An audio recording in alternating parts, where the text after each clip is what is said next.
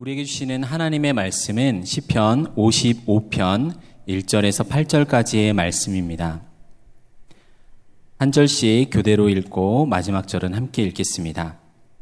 하나님이여 내 기도에 귀를 기울이시고 내가 간구할 때에 숨지 마소서 내게 굽히사 응답하소서 내가 근심으로 편하지 못하여 탄식하오니 이는 원수의 소리와 악인의 압제 때문이라 그들이 죄악을 내게 더하며 노하여 나를 핍박하나이다. 내 마음이 내 속에서 심히 아파하며 사망의 위험이 내게 이르렀도다.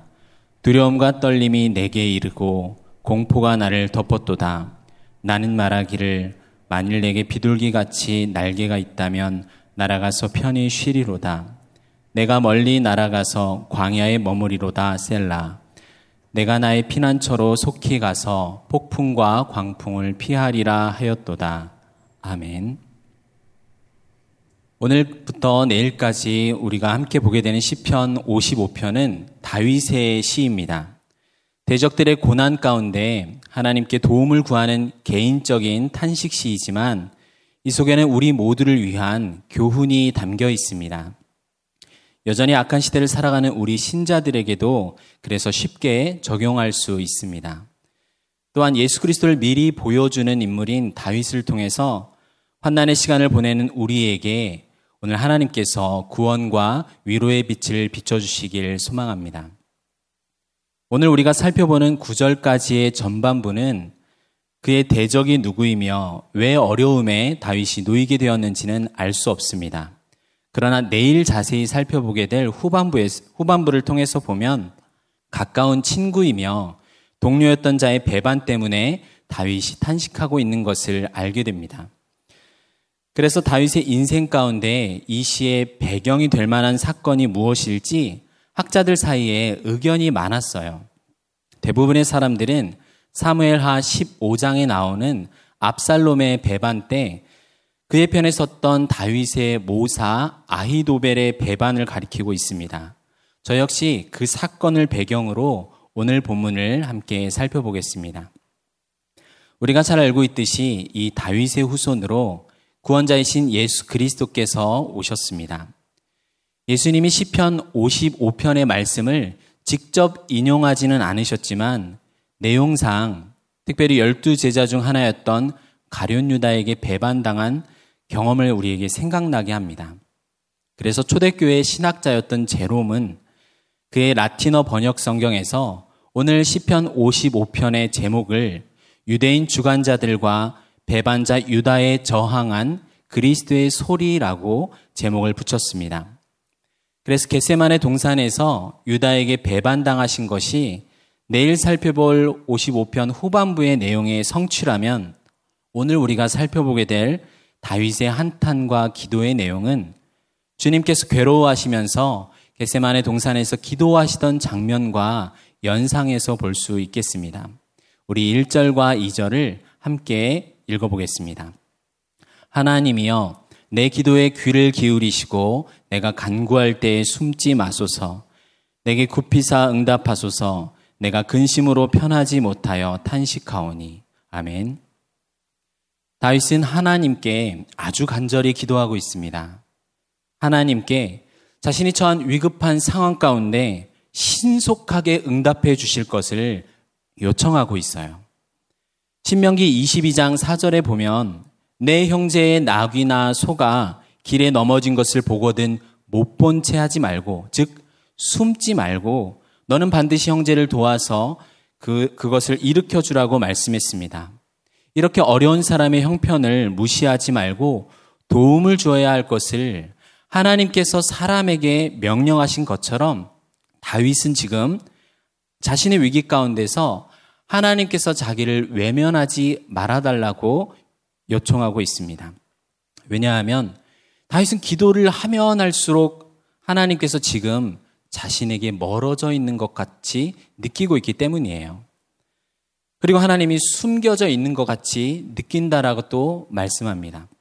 하나님께서는 구약이나 신약이나 백성의 모습과 기도 속에서 자신의 얼굴을 돌리신 적이 없습니다. 졸지도 주무시지도 않는 하나님께서 왜 지금은 다윗에게 바로 응답하지 않으시고 그렇게 기도의 응답과 때가 늦어지는 것처럼 여겨질까요? 이것은 우리가 기도할 때도 마찬가지죠. 우리가 기도하는 시점이나 응답하는 시점이 왜 이렇게 차이가 나는 걸까요? 오늘 하루를 버텨, 하루를 버텨낼 힘이 없고 내일이 막막해서 급하게 도움을 요청하는 기도에 멀게만 느껴지는 하나님의 임재와 기도의 응답은 우리에게 왜 필요할까요? 그것은 기도 응답의 내용과 결과, 때와 방식은 누구에게 있다는 겁니까? 하나님께 있다는 거예요. 내 뜻과 시기가 아니라 하나님의 뜻과 시기에 된다는 것이 기도의 응답입니다. 내용도 방법도 하나님께서 이루십니다.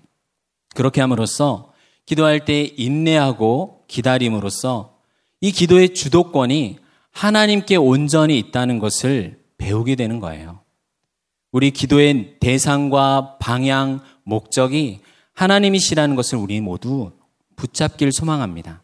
그렇지 않으면 나의 위급한 상황을 해결해 줄 수만 있다면 그건 누구여도 괜찮다는 식의 하나님과의 교제를 잃어버릴 수도 있기 때문입니다. 우리가 잘 아는 다윗은 매우 욕망, 용맹한 자입니다. 그런 자가 지금 용기를 완전히 상실한 것을 보게 될 때 그가 받은 고통이 심히 컸을 거라 예상이 됩니다. 그리고 자신의 이름이 하나님께 사랑받는 자라는 것을 기억할 때 다윗의 슬픔은 한층 크게 더합니다. 모든 일이 승승장구하고 술술 잘 풀려나갈 때는 우리 모두 훌륭한 장수 같습니다. 그러나 숨막히는 전쟁 같은 상황을 통과해야 할 때는 우리가 가진 약점이 모두 드러나고 민낯이 고개를 듭니다. 예전에 힘들어하는 사람 보고는 성도님, 사람을 두려워하지 말고 하나님만 의지하세요.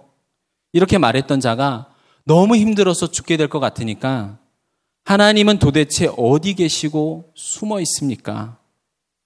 내가 너무 힘들어서 죽을 것 같아요. 이렇게 두려움에 압도되어 있는 모습을 우리가 보고 있습니다. 원래 어린 자녀가 가장 무서운 것은 부모의 모습이 보이지 않을 때입니다. 우리 예수님께서 겪으신 가장 고통스러운 고뇌, 고뇌 역시도 이 십자가에서 하나님 아버지가 자신을 숨기셨을 때였습니다.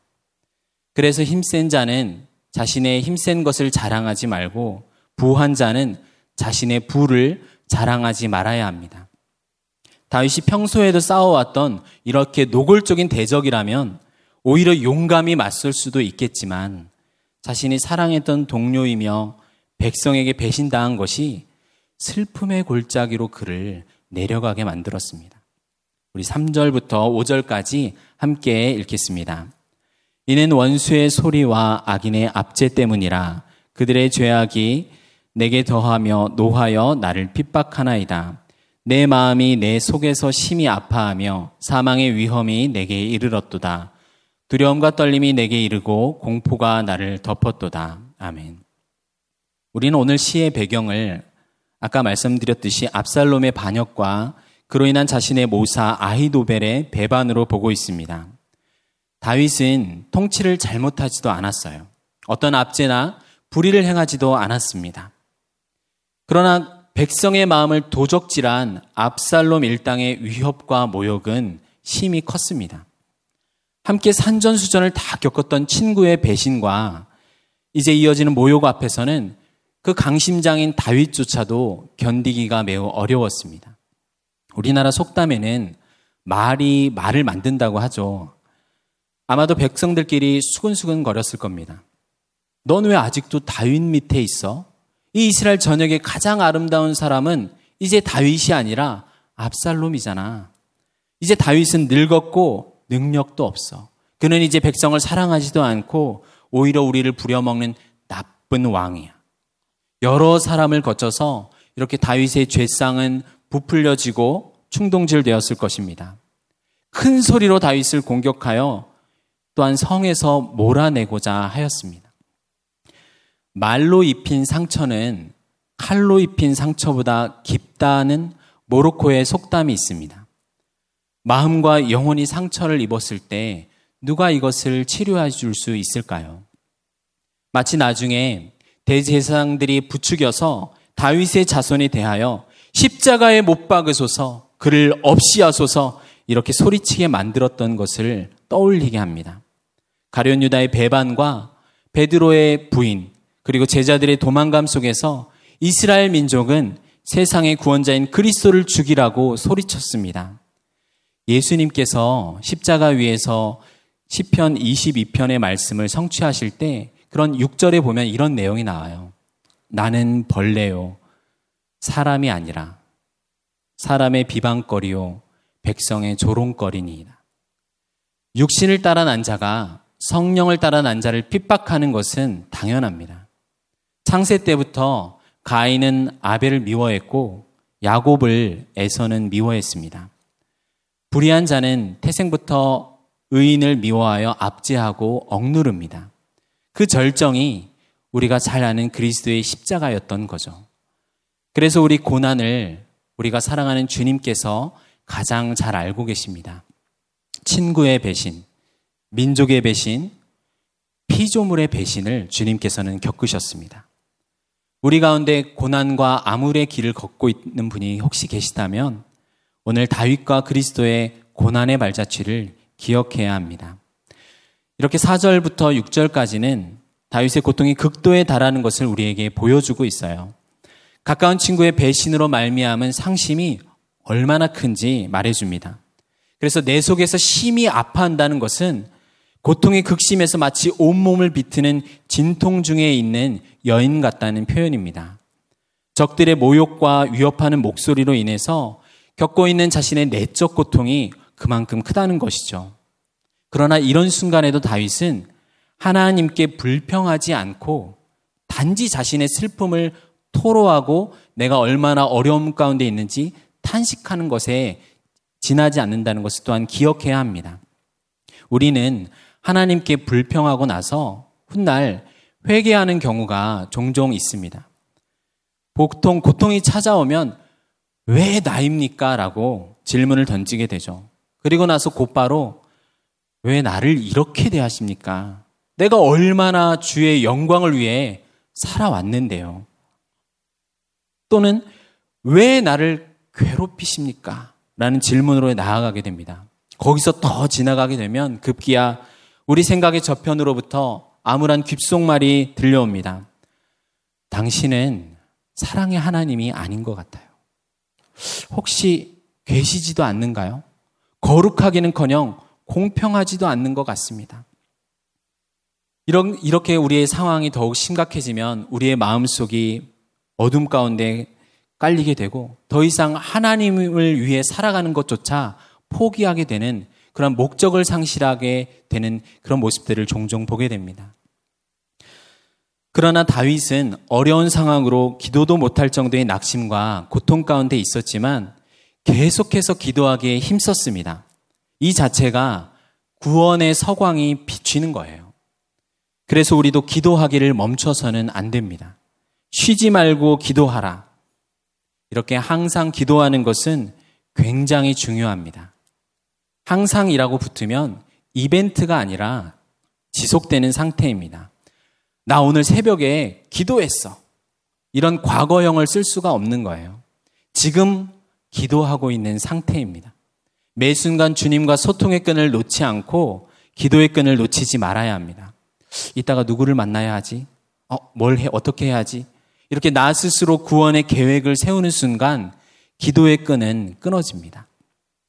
무엇이든 구하라고 말할 수 있는 분은 하나님밖에 없습니다. 우리가 청와대 국민청원 게시판에 올리거나 다른 누군가에게 어떤 것을 부탁하는 건 한계가 있습니다. 매 순간 무슨 상황에서도 나의 기도를 듣고 그렇게 응답하시는 하나님께 나아가야만 합니다.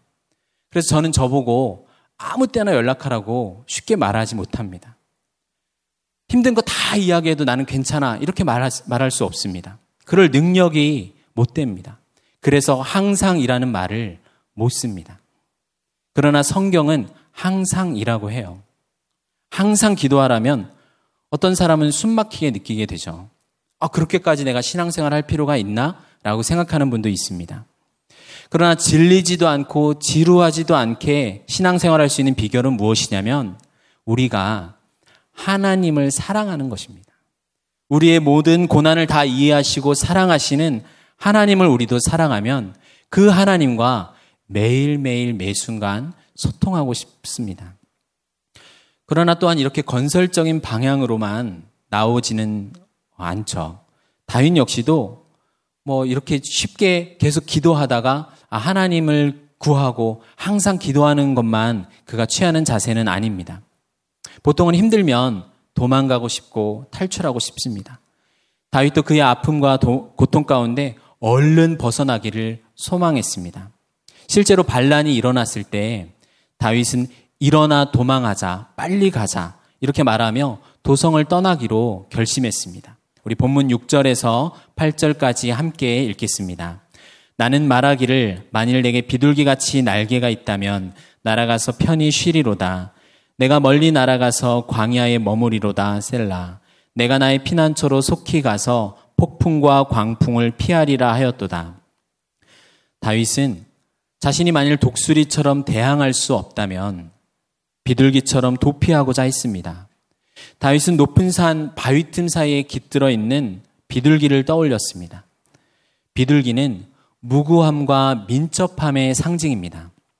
무죄한 다윗은 폭풍같이 몰아닥친 이 성의 상황을 떠나서 대적의 목소리가 더 이상 들리지 않는 고요한 광야로 나서길 원했던 거죠.